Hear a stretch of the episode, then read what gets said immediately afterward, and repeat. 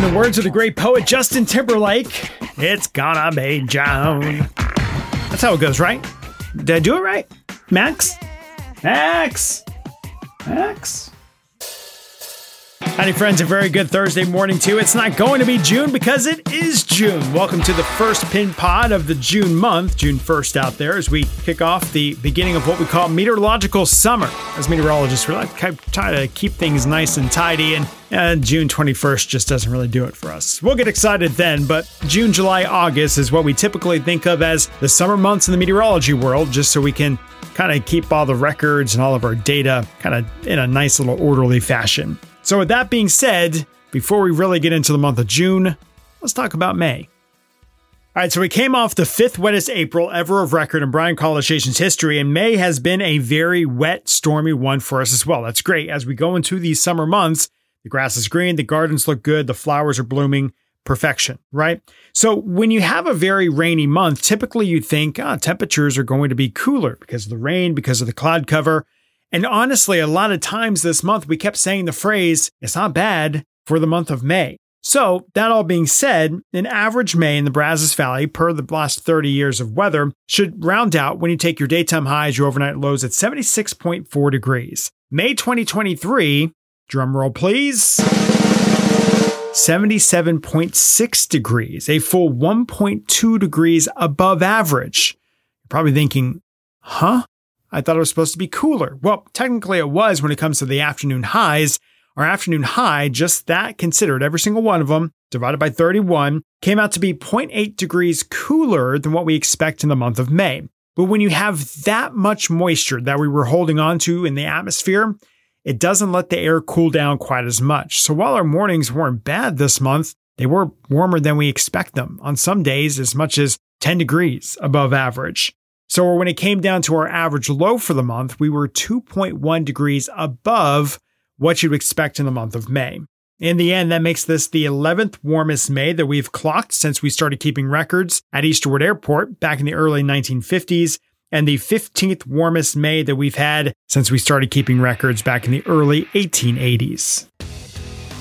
Okay, so what about that rainfall? Well, parts of the Brazos Valley absolutely picked up on a lot of rain. In fact, some parts of the area had a foot of rain or more, and some of that fell within hours at a time. Now, Bryan and College saw its fair share of rain as well, but officially at Easterwood Airport, it got skipped a couple times in some of these events. So technically, the month will end at 3.67 inches of rain, which is shy of the average, which is usually 4.6. We'll actually go down with a deficit for the month of 0.93 inches of rain. But more telling of what the month actually was, Huntsville picked up almost five and a half inches of rain. That's almost a full inch above average. And Madisonville, the reporting station there, picked up just a hair over six inches of rain this month, which is 1.15 above the expected four, three quarters, and a little more change that they typically find in the month of May.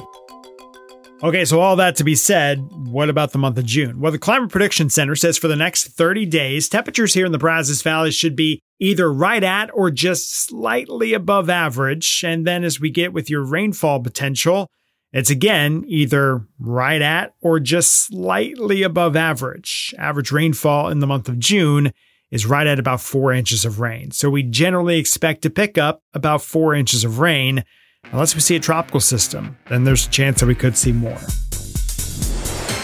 The other big thing about June 1st, it is officially now hurricane season. The 2023 Atlantic hurricane season is off and running. We do have an area of disturbed weather that is trying to define itself into a better area of low pressure on the eastern side of the Gulf of Mexico, moving towards Florida. Now, uh, hurricane hunters are scheduled to fly into it today. We'll see if it's necessary or if they scrap that flight. But basically, if this is going to do anything, it has to do so today. As we get into our Friday, the upper level winds become hostile, and this thing has absolutely no chance of developing.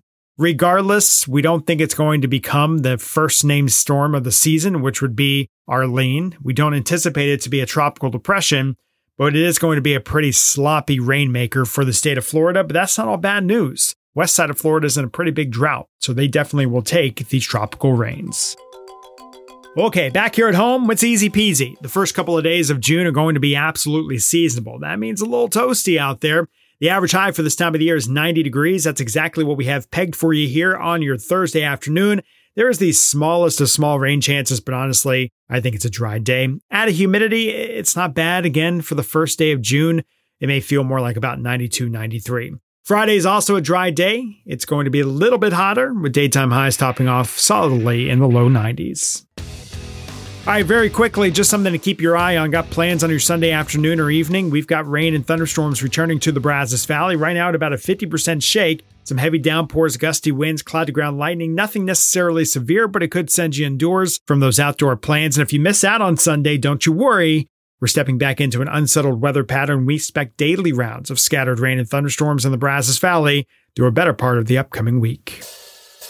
Alrighty, friends, so that'll do it here for this June 1st edition of your Pinpoint podcast.